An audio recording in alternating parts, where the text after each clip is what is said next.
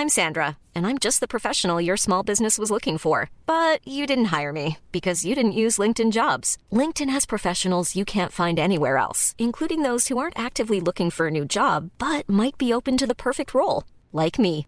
In a given month, over 70% of LinkedIn users don't visit other leading job sites. So if you're not looking on LinkedIn, you'll miss out on great candidates like Sandra. Start hiring professionals like a professional. Post your free job on linkedin.com/people today. The Telegraph. The Telegraph. Podcasts.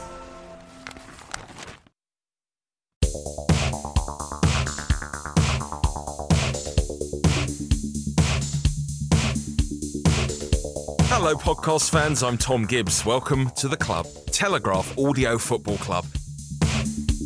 Goals galore in the Premier League this weekend, everywhere except the game we expected to have at least seven. We'll explore the inconclusive Liverpool versus Manchester City game, the potential redemption story at Man United, and the emergence of a new power in North London. Yes, it's Unai Emery's Arsenal Globetrotters. Plus, a trip down to the Championship, across the Channel into continental Europe, and around the entire globe as we gear up for the always scintillating international break. But first, it's Mystery Player. Give me the silly music. Thank you very much. Each week, we will begin with a footballer giving some mysterious clues about who they are, and we'll tell you at the end of the podcast. Your prize is a nice warm feeling inside your soul. Here is our mystery player. Hello. In my career, I played over 380 times for one club, earning the status of cult hero in the Telegraph writer Jeremy Wilson's book on this team. The highlight from my career is scoring my only goal against Leicester City in 1997. You have a think now and stick around until the end of the podcast to find out who it is. Let's take you now into the audio recording facility where I'm joined by Mr. Football News. It's Matt Law. How are you, Matt? Hi, good. Good, excellent, short and sharp. As ever, to his left, it's Ms. European football Mina Rzouki. How was your weekend, Mina? Oh, it's so nice to be in London. It was amazing. Yes, yes, a better city than Turin. I think we can all agree. Completing the AFC Telegraph lineup, it's Doctor Tactics himself, JJ Bull. What's happening, JJ? I've come with a PhD of knowledge to. I don't know. I'm fine. How are you? yeah, good. Yeah, I'm all right. I'm, I, I, I have a new shower gel, and I'm worried it's made me too fragrant. What is it? It's got some sort of berry in it, and I, I can sort of smell it on myself, and I'm really concerned. Interesting. Uh, Yeah, so if there's a sort of weird atmosphere for the next 45 minutes or so, that's why. We won't often be starting with a nil or draw on AFC Telegraph, but that is where we will begin today for Liverpool versus Manchester City. The title won't be won in these head to head games between the two. So does it make sense that both sort of played a little bit with caution in this match? They were they both seemed like they were aiming not to lose. Uh, I don't know whether it made sense, really. I mean, given that nothing is actually riding on it in terms of being decisive, it's not like it's in April. I'd have thought there'd be more sense in someone really going for it and risking losing. I could understand it more if it was in March or April. And if you lose, you've only got some kind of four or five games to make it back. I was surprised Liverpool, unless I'm missing something, dropped Trent Alexander Arnold and put Joe Gomez there. That seemed quite a defensive move, as good as Joe Gomez has been. Trent Alexander Arnold offers them a lot more going forwards. That felt like defensive. Pep, who before the game said he wouldn't try and shut the game down because that would be boring, moved more to a kind of 4 2 3 1. I don't want to step on your tactic shoes, JJ. but he felt as though he approached it more defensively. I found it really boring, actually. I was really disappointed with it. Is, is it because it was nil nil? Oh, you and your Italian football. Yeah. it was is the essentially because the, it was nil nil and there wasn't a shot on target for about 50, 60 minutes or something. Did I you just- not find it boring, Mina? No, I thought it was interesting how both of them approached the game, to be honest. I've always sort of come out against Pep in certain matches in which I think that he should seek balance and perhaps should take account of the opponent. And I think he actually did that this time. So I was really happy with that. He addressed the fact that Liverpool are very direct and you know they'll counterattack and their their pace and their trident going forward. And he just basically tried to take the zing out of the game always got back in numbers uh, stop them really having the space to operate in. And uh, obviously it helps that that Liverpool aren't in great form. You see the beauty of Klopp is that he has this wonderful planning and when it's at work which is the direct rock and roll let's go forward let's give it our all it's really amazing to watch. My issue with him is always that he's never really had a plan B. But it, it, his planning was so good that you never needed that. But on this occasion, and, and really recently, I don't know whether it was pragmatic, in which go for it because I love pragmatic football. But there's a part of me that just feels like they're just not there on an intensity level. And perhaps that gifted City the opportunity to just walk away with a point. Do we think partly because it was a full strength team in the week in the defeat to Napoli in the Champions League? Well, people keep saying that. Like, you know, is it a case of, you know, if you focus on one over the other? But I mean, they reached the final and they played great football all of last season. So I know that this is after the World Cup and people are very tired. And this is obviously like you're seeing that in different teams around the world, from Real Madrid to Bayern and etc. But I don't think it's that. I there is what's interesting is even the front line. You know, it's not like Firmino is exhausted from his World Cup exploits or, or Sadio Mane is, but they're not pressing the way that they usually do. There's something missing, and I don't know whether it's because he's trying to get them to be more balanced that, that he's taken off that ability to press on the accelerator and go gung ho. But I don't know. Two big mistakes towards the end of the game. JJ uh, Virgil van Dijk sliding in to give away the penalty, and Riyad Mahrez for taking the penalty extremely badly. Can you explain what's going on with either of those players there? Clearly, Van Dijk is just trying to chase a player who's much faster than him, and he can't quite get there, and he goes in with the tackle and takes him down. I- don't think it's a huge mistake; it just happens. It's an error of judgment, isn't it, to make that Uh, a slight one, but I mean, he's Sane could go past him. He's it's Sane. He's mental. He's too quick. Um, and Mahrez' penalty put into outer space. I thought this game was fascinating. I, I knew you'd have liked it, uh, Mina. I can't. Obviously, you can't see me pointing on a podcast, and I, I, I was I suspected that you didn't find it particularly good, Matt. I thought it was so interesting how they approached it. It was so unlike Guardiola to go and try and control the game. So the way he set up, it starts as a four in defence, but becomes a three um, with Walker, the right side of centre back. So it's like a 3 3 3 1. The striker with three behind him. And the whole point is to try and control the game. They only had 51% possession, which is the lowest I think he's probably ever had as a manager. He has to come into this way because uh, he has won just one of his last eight managerial meetings with Jurgen Klopp in all competitions. I'm not reading that. I am. And they, uh, but that's the thing. So they lost these important games last season, and this is a huge match between the two big title contenders. You can't lose it. They very nearly won it. They should have had a penalty when Aguero went down, I think, and they should have scored the one that they missed at the end, and they would have come away with three points. That would have been an amazing result. And the way that, that Man City played, so their uh, build up play was exactly the same, playing out from the back with a goalkeeper. However, they had another midfielder drop deep, so Liverpool couldn't do their same high pressing thing and mark Fernandinho out of the game. So there was always an out ball, which was Bernardo Silva, so they couldn't do that. So Liverpool dropped slightly further back, which meant that they had more of a mid block than a high press, which meant that they couldn't play in the same way they wanted to. And the thing Guardiola said at the end of the game is that if you play any sort of open game at Anfield, you get killed. He's dead right because they are the best team I think I remember seeing in transition. So as soon as the ball's loose, there's a second ball, they win it, and they're quick, quick, quick up the other end, and that's how they create their chances. Certainly tees up the rest of the season quite nicely, doesn't it? Uh, not knowing which of these. Because they're nil nil, you don't know who's better out at the moment out of them. So it kind of leaves it. I don't know if this was the real Liverpool, pull in my opinion. You reckon? Well, again, it could be from Klopp. Is that because he played those players midweek and they might have a bit of uh, fatigue? You know, they'll be at ninety six percent rather than hundred. I mean, that's But very there football wasn't manager. even a moment in which I thought, yeah, this is Liverpool. This is the rock and roll football. I just thought they were quite tame in their. We've been praising them a bit for that, though, haven't we? I mean, they've Yeah. when Yeah. they were winning games, we're praising them for not being No, no, Liverpool. and I think it's the right strategy, except against City, because City, the only thing that devastates them is that. yeah, So it, it, in my in my I think that Liverpool should always play this pragmatic and composed football. But when you know with City, the only thing that they hate is direct and fast football. So just go for it with them. But they started that way. They came at them, and then I think they realised that City had done it a little bit differently, and that's when Yeah, they, they did, uh, and they managed it better. And it's much better to not to not lose, right? Because it's, your big title rival. Um, I agree. It's good to go at them and kind of do and try and get them at the you know by the neck and throw them away. But I think it's clever management by both managers that they were cautious and looked for a chance to exploit. And there were chances created, but City closed down their transition so well that they couldn't really play the way they wanted to. So they had to maybe adapt. And that's Why didn't they bring on Sane earlier? Because he always knows how to create space just by dragging defenders away with his pace. I, know, I think Sterling's been really good, and he was Sterling's great well at there, doing that, but Sane uh, offers you another outlet with when both of them are on the pitch. So I never understand why Sane doesn't start matches. He has been recently, but just didn't get. Let's move on to a game with some actual goals in it, shall we? Manchester United two down after 10 minutes to Newcastle, then an amazing comeback at Old Trafford. Let's let's call it a comeback. Do call it a comeback. Is this the start of the unlikely Mourinho resurgence, Mina?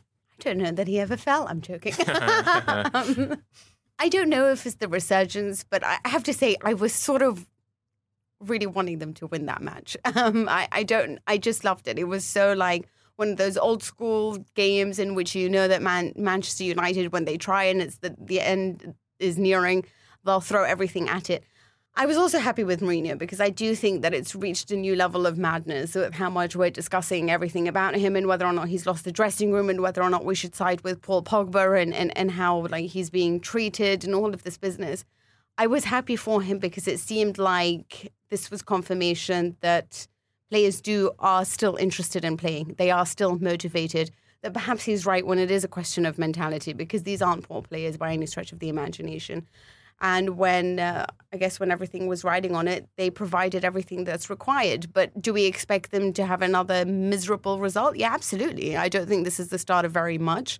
This is still going to be really difficult for him to get top four and for them to manage games. And it's really unusual to see that considering all the talent that they have certainly Pogba very impressive, kind of wrestled the game back towards the end. Reports on Friday night, Matt, that Mourinho was going to be sacked regardless of the result turned out not to be accurate. What are you hearing about that? It's an interesting one, that, because I, I know the guy who wrote it, who gets an awful lot right on Man United. There's no way he would have gone that strong without having a really, really sound tip off that there was an extremely good chance that Mourinho was going to get sacked no matter what.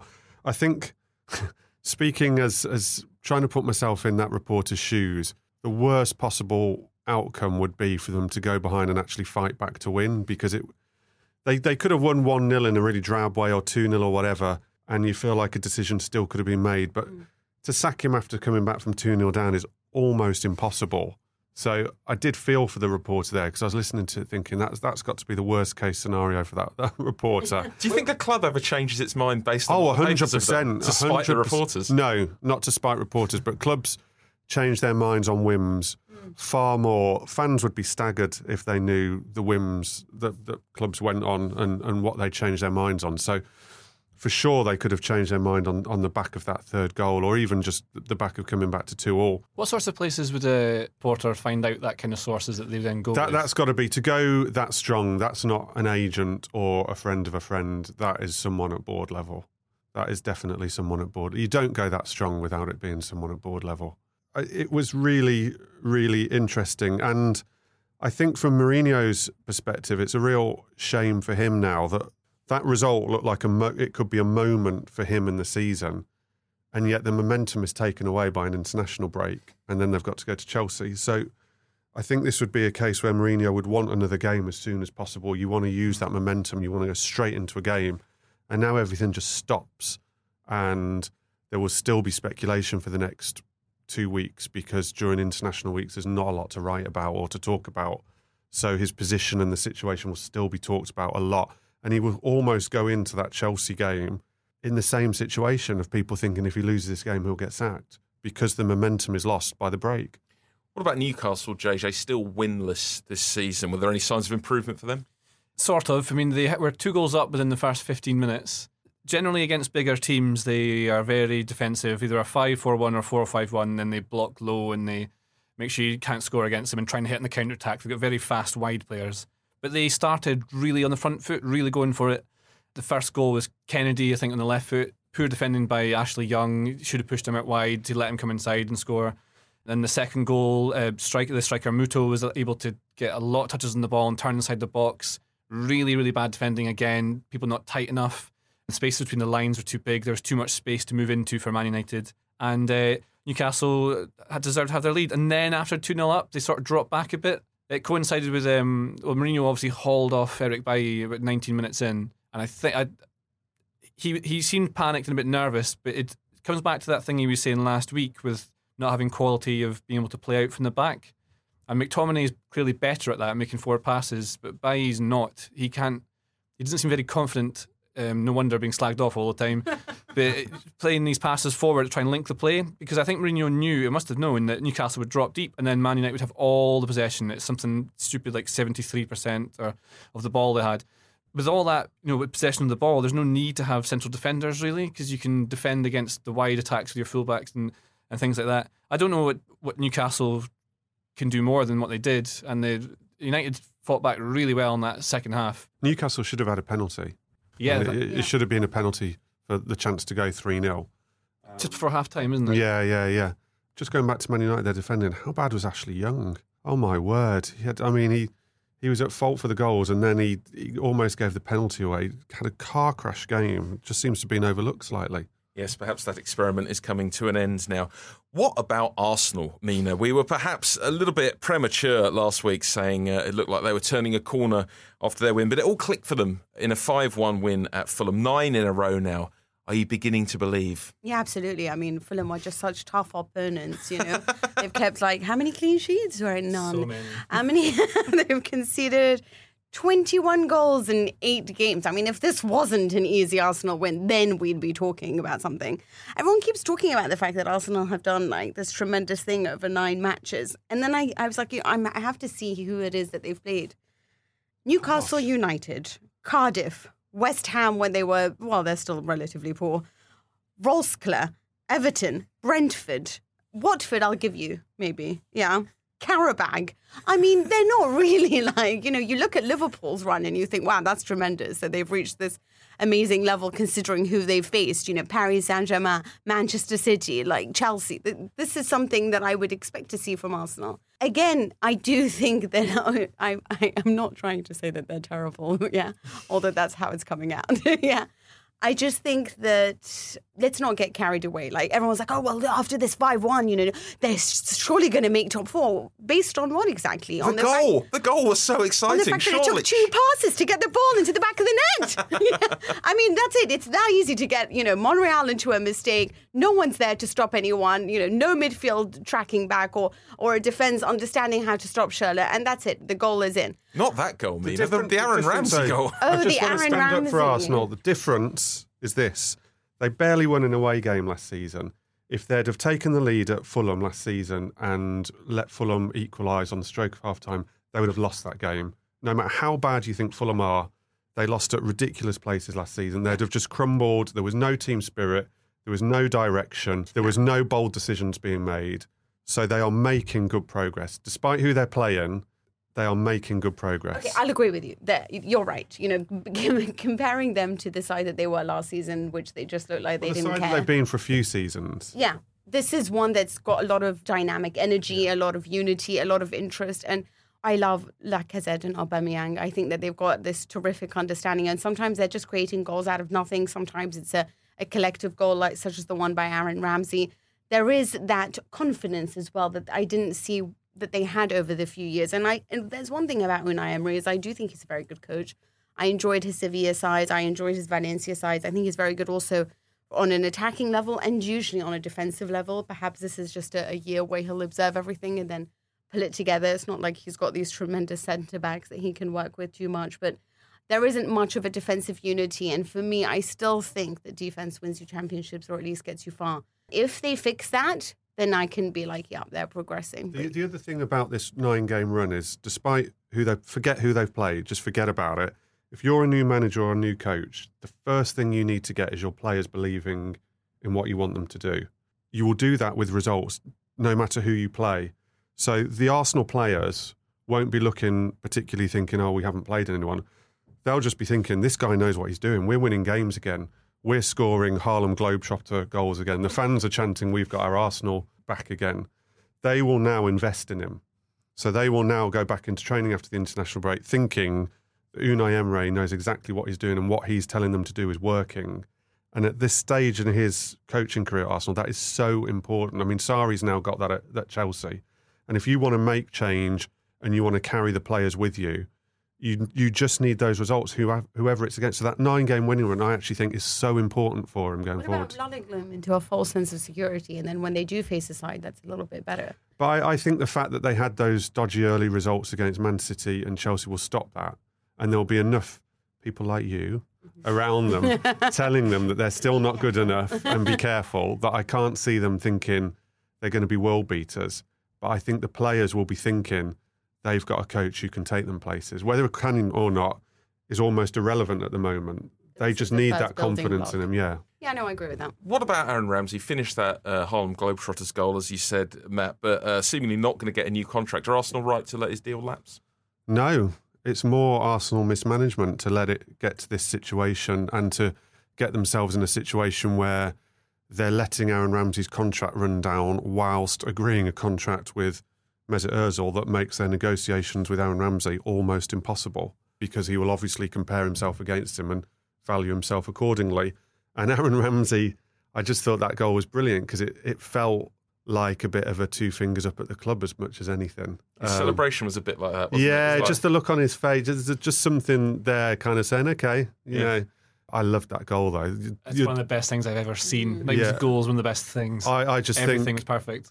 I'm going to struggle to beat that for goal of the season. I think this season. Yeah. It I'd- wasn't, I'd it have wasn't that- a typical intricate Arsenal goal, was it? There was a real purpose to it. The ball was moving forward That's and it didn't nice. really touch the floor. It was very That's what's direct. nice about Arsenal is they're not trying to get. It's no longer about the perfect goal. It's about let's just score, let's have fun, and that's what I love seeing about that. They didn't all charge forwards. You notice that?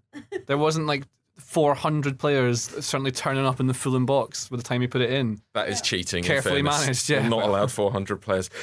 Chelsea were this week's winners of the standard issue win, which may as well have been simulated on FIFA 3 0 at Southampton. Good week for Ross Barkley, Matt. Do you think there's any chance of him becoming a regular in this Chelsea team? Good season for Ross Barkley so far, I would argue. Albeit not starting every game, playing a big part in every game.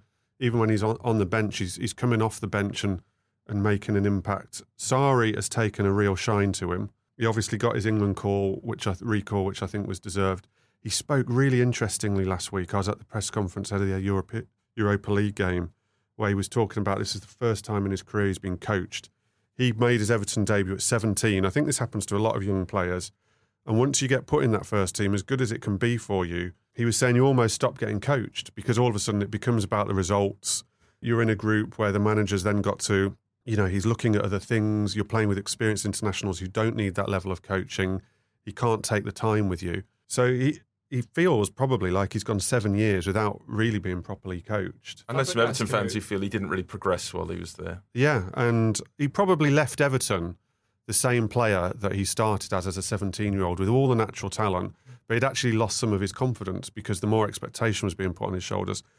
And he is maturing into play, he's becoming an intelligent player. He not only scored and assisted against Southampton, I think he'd won the most duels of any player on the pitch. I think his pass completion was the best of any Chelsea player. His positioning was excellent. He Yeah. kept anticipating these forward passes and nipping in and, Yeah. and stealing them away. Yeah. Um, He's strong as well. I mean, Yeah. his physique, he used to be, can you say this? He just used to have a massive arse. He used to be one of those players with a massive arse. And he's slimmed down a touch. He looks physically great and he's strong, upper body strong. I've always been a fan, and I, I just think he's going to prove a lot of people wrong this season. Can I just ask a question? Do you think the fact that players such as Ross Barkley not perhaps being taught for a while now because he's reached this level where people are expecting him to know all these things already is one of the reasons behind sometimes the problems we have with the national team? Yeah, for sure. I mean, I think Theo Walcott was the same. I don't think he got coached for years at Arsenal. Alex Oxlade Chamberlain was the same at Arsenal. I think Aaron Ramsey, you can see if he'd been under a different management, maybe a different kind of player. Yeah, I, I think it's a real. Guardiola teaching. I don't know whether I'm, I'm hallucinating, but it was about Kyle Walker and not receiving the ball with the inside of his foot. It's a lot of positioning. And, So, uh, Raheem body- Sterling. Yeah. It's Raheem That's Sterling. Raheem. But he does Okay. it so Guardiola goes through every stage of the pitch so you know exactly where you should be and everyone should understand it so you can swap. But it's all to do with body positioning so you can receive it in a certain kind of Way way. to Cesc yeah. Fabregas came out, I think, during the week and he said, similar to what um, uh, Ross Barkley was saying, is that he wished he'd had Sarri as manager earlier because he's learning so much more about his position now. And that's coming from Fabregas, who's won the World Cup and played in Yeah, some I think I think midfields. Fabregas was talking about he's feeling it again. So what I gleaned from that was he probably because I mean he worked under Guardiola at Barcelona. I think probably under Conte and Jose, he would argue that that stopped a little bit of, of being able to express himself and having the coaching, and then it's it's back again. Mm-hmm. But they're all talking about it at, at Chelsea or the coaching. On the Southampton side, Mark Hughes said afterwards, typical afternoon, we were too passive. Fighting talk, Mark, fighting talk. Another win for Tottenham this weekend. Uh, they've not been scintillating this year, but you've been impressed with Pochettino, Matt. best ever Tottenham start to Premier League season. I mean, they didn't have a lot to beat because they're notorious slow starters, as I think you may have said on the show a few times. Um, but they're flying under the radar because they're not playing that well. They've got issues. They're not kind of sweeping teams aside. They they they made it hard work for themselves against Cardiff, the pub team, as JJ has labelled them. um, but I stand by it. I was I was impressed by them. I was, I, I They thought had they were a to little. score. They nearly They, scored. they were okay. Josh Murphy was good. Junior Hoilett was was dangerous, but I actually think Pochettino's working miracles. I mean, he's got five bona fide, what you could say, first team players out at the moment. He's had no players come in. They've got the stadium issue. The pitch at Wembley is now pudding in the middle of the, the park because of the boxing that was on. NFL coming this weekend as well. Which yeah, is quite. help. I mean, he and they're two points off the top. I think it is. I think he's working miracles again. And there's the Manu job around. There's Real Madrid struggling. Pochettino's just doing a fantastic job, just keeping them going. Now it's become because of the problems he's got. He can't. I don't think. I don't think they're going to sweep play brilliant football for a while. I don't think they're going to sweep side to side. It's about keeping them going. He keeps talking about now. It's the game by game, the day by day. They're having to become more pragmatic but he's getting them over the line all the time at the moment. It's really impressive. That Joe Ralls tackle is one of the funniest fouls I've ever seen in the Premier League. I'm glad Lucas Moura didn't get injured by it. You know the one I'm talking yes, I, about, I right? do. Yeah, talk us Yeah. through it. So, Is uh, it the cleverest moment of the weekend? should be. It's the naughtiest moment It's of the weekend. It's so funny though. Like it not. It's only funny because he didn't funny, get. it's so He didn't smash him into a million bits. But Lucas Moura puts the ball around one side of him, and with about ten yard head start, goes around Ralls. And then Ralls just lunges. At, do you remember in the old FIFA games? You could push. I remember on playing on the PC, you could push Q, and it was like a deliberate foul button, and it was always very funny to do. And so he lunges in to, to, to wipe him off, out, out off the ball, cleans him out, and uh, and then Cardiff players are surrounding the referee going, "That's it's not a free kick even." Straight red. Neil Warnock came out after and said, "Oh, there's too many busy people around the referee. That made it a red." You had to hold Neil Warnock to account after the game as well, Matt.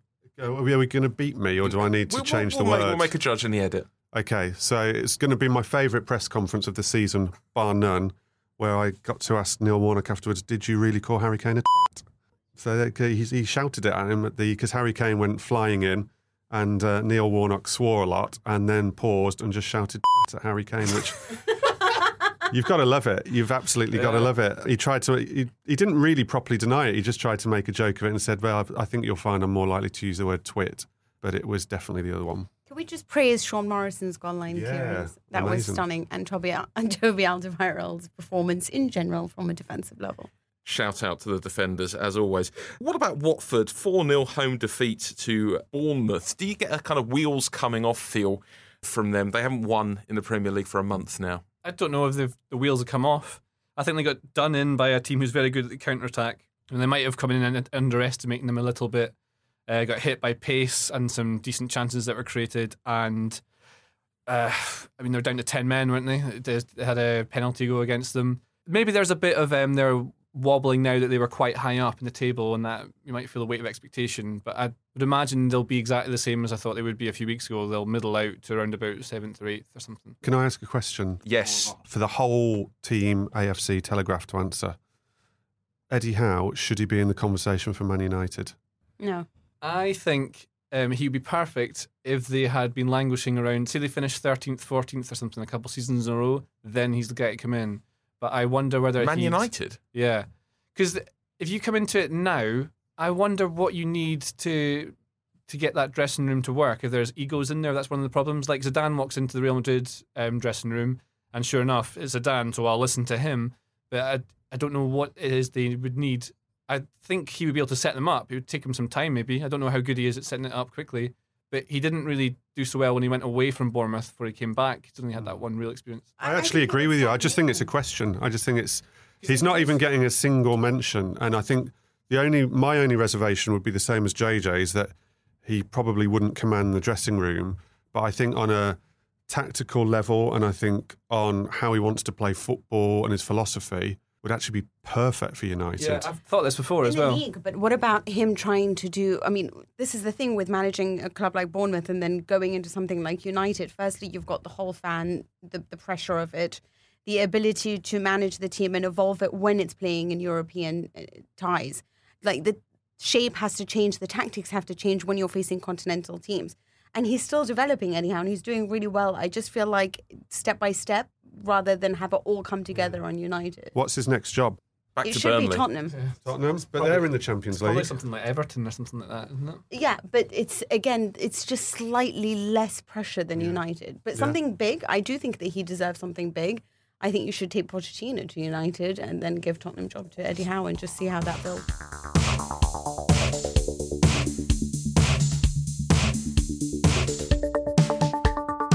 Let's take a trip down to the Championship now. Your Aston Villa side, Matt. Steve Bruce gone. Looks like Thierry Henry and John Terry in. The dream ticket. But a 2 1 defeat to Millwall on Saturday.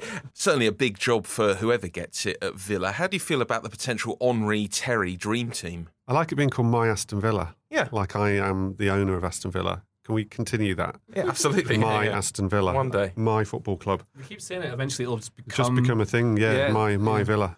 I'm excited by it. I like it. Lots of people have been really cynical about it and like, oh well, Thierry Henry will clearly be rubbish and it's a stupid thing and it'll all go horribly wrong. And no one's given me a good reason why so far. He's he's been working with Belgium now for about 18 months. He's not just been sitting in a TV studio.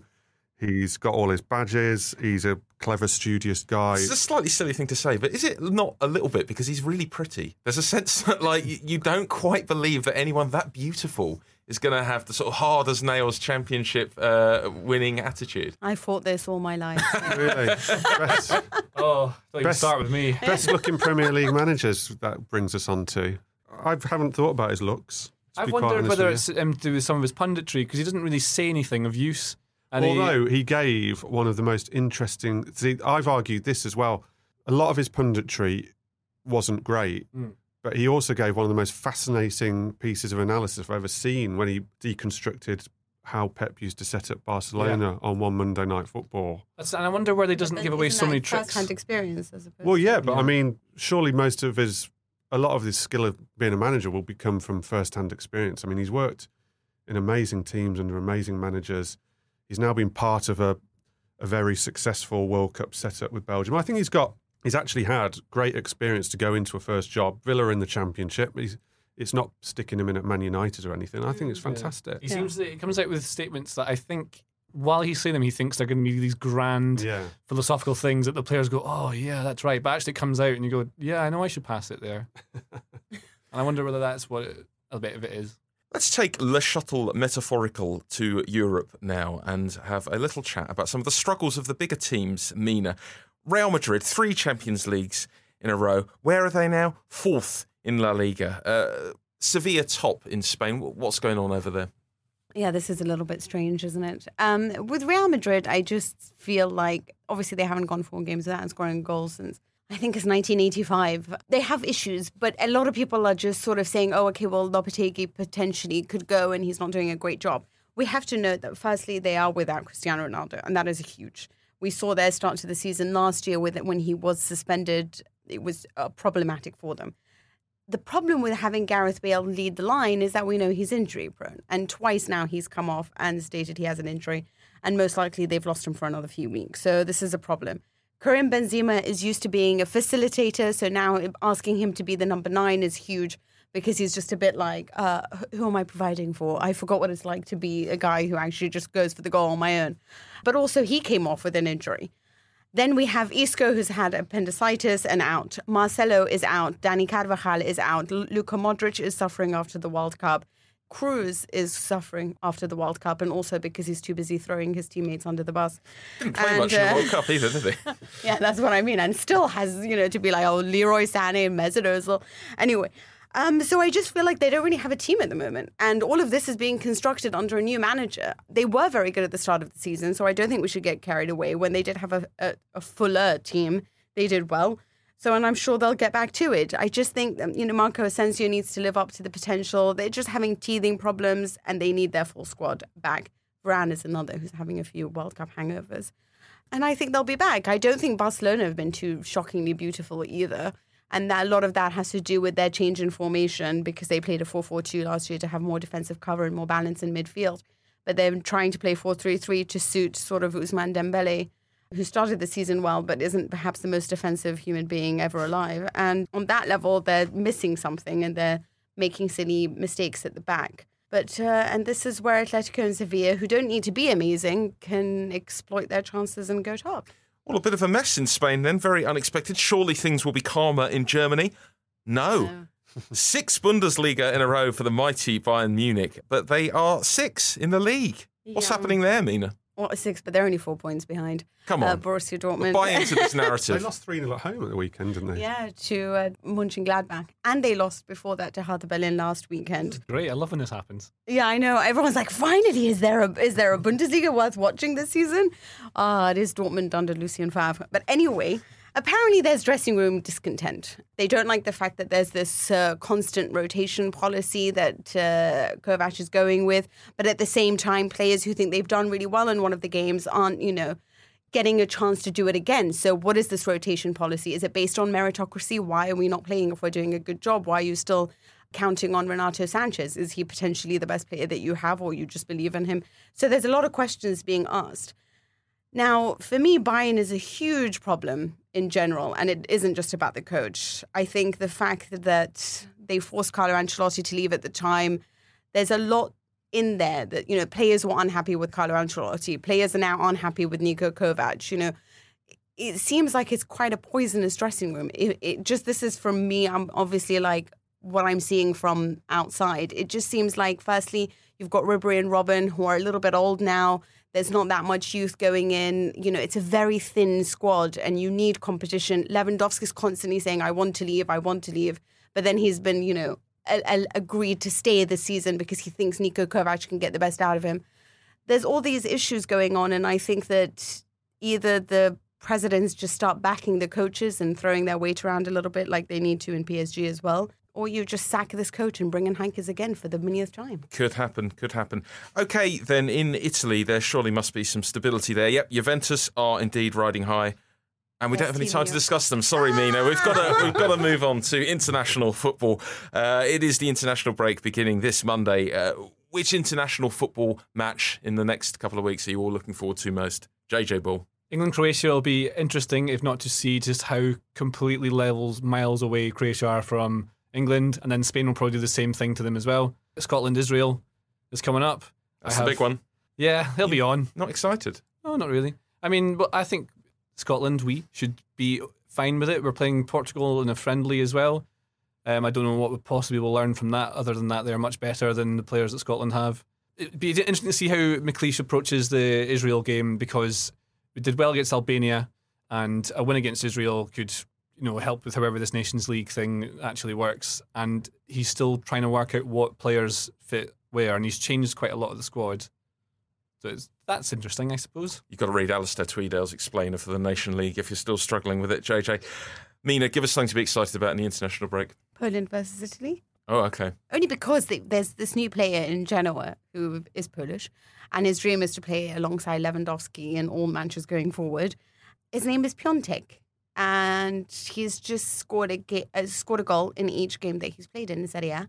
It's been amazing. He's now leveled the, the the record set by Christian Vieri, and he's just arrived. You know, nobody believed in him. He was three million. Everyone's like, okay, what's this guy gonna do? And he's just starting to score a goal a game, and he's in terrific form. So I want to see how he performs against Italy. But obviously, uh, I want to see Croatia England.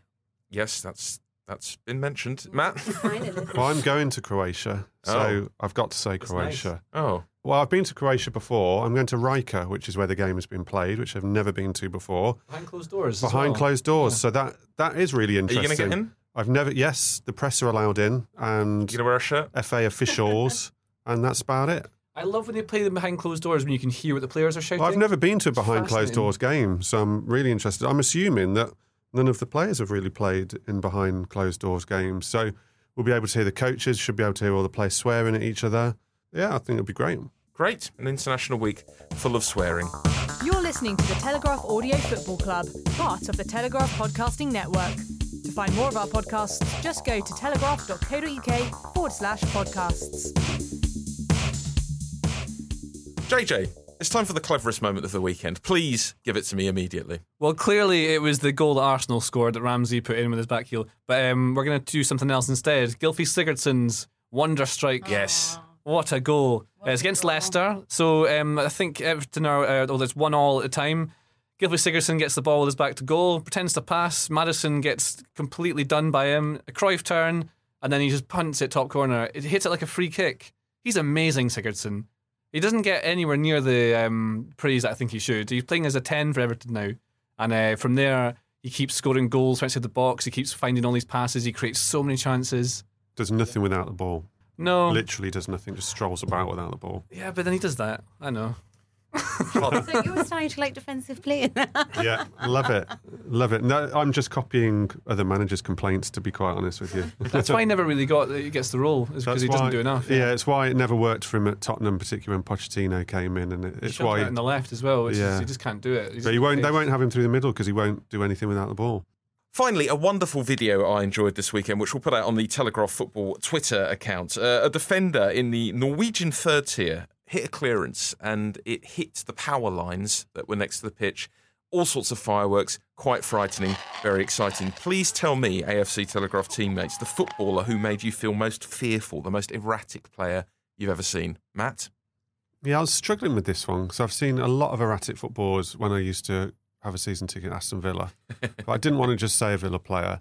Andre Santos, the Brazilian left back that Arsenal bought in that summer where they just did like a supermarket sweep at the end of the window.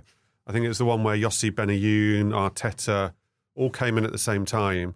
And this guy came in and he was just the worst player ever. I'm trying to think of an analogy of when you do a go to the supermarket and something accidentally falls in your basket that's really horrible and rubbish and you just leave it in the cupboard forever. And that was basically Andre Santos. I think he moved clubs and eventually got beaten up by his own fans but that was to do with his poor form as well. He was he really was a car crash. I mean, he every time he got the ball, something bad happened. Just appalling footballer, but quite funny. Mina's lost it to my leg. but he was like a sort of Basil Fawlty thing, or just or Inspector Clouseau, just that kind of thing, just things yeah. falling around him. He'd walk into he'd, he'd, walk he'd pick he'd walk into a, a kitchen and pick up a, a glass, and the the cupboards would fall off the wall, something like that. That's what Andy Santos was like. I've the same as Matt. So I've seen so many Aberdeen players that you, you don't want to be near them in case you know the the cupboards fall off the walls. But I remember there was a boy who played for Celtic. Well, he plays for Hibs now. Called Efe Ambrose. I don't know if you've ever seen him play. Yeah, I remember him. He is fantastic. Something's always going to happen when he's on the ball. It's great. Titus Bramble was a good one as well for years in the Premier League. Yes, error prone. Mina, who have you got? Mina's lost it there's, no, there's n- nothing coming out of Mina except for laughter at Andre Santos and cupboards. Yeah, I, I have this ability to just imagine things and then I can't stop laughing. I, do, I guess I'm a football capitalist, so I've only ever watched really good players. That's probably why I'm so negative about all so many of them. You mean someone like Leon Mikes never played for Juventus before? I mean, Bendtner was as bad as it got, mm.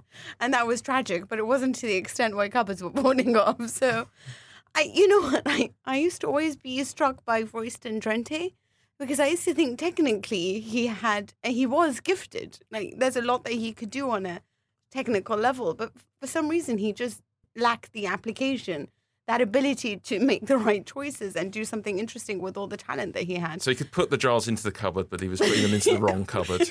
but it's definitely not that. Yeah, I need to watch Aberdeen more. It's a lesson for us all. That's your lot for this week's Audio Football Club. Get in touch with me before then if you like on Twitter. It's at Tom with an H Gibbs. Subscribe to the podcast by looking for Telegraph Audio Football Club, and if you leave an amusing review on Apple Podcasts, I will absolutely read it out next time. Thanks to Abby Patterson on the buttons, and thanks to you for your company. I'll talk to you again soon. It's time. We are ready. Let's reveal this week's mystery player. Yes, that's right. I'm Franny Benali, former Southampton defender and you've been listening to the Telegraph Audio Football Club.